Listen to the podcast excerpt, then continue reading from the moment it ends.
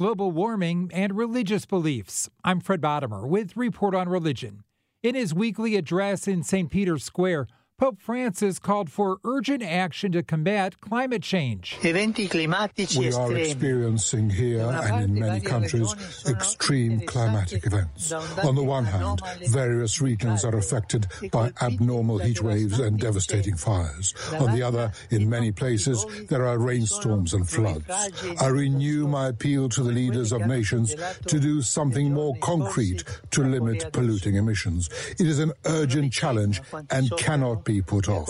It concerns everyone. Let us protect our common home. So how do people of faith view climate issues?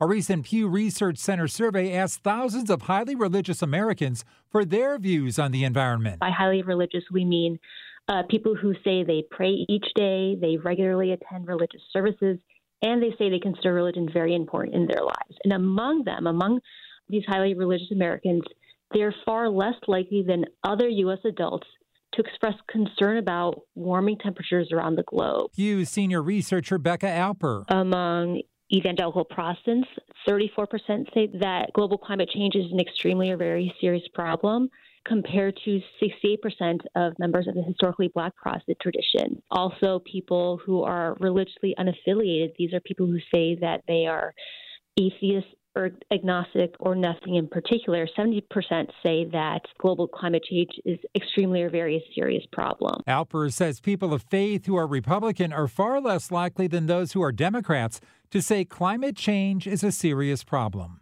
With Report on Religion, Fred Bodimer, C B S News. We really need new phones. T-Mobile will cover the cost of four amazing new iPhone fifteens, and each line is only twenty-five dollars a month. New iPhone fifteens? It's better over here. Only at T-Mobile, get four iPhone fifteens on us and four lines for twenty-five dollars per line per month with eligible trade-in when you switch.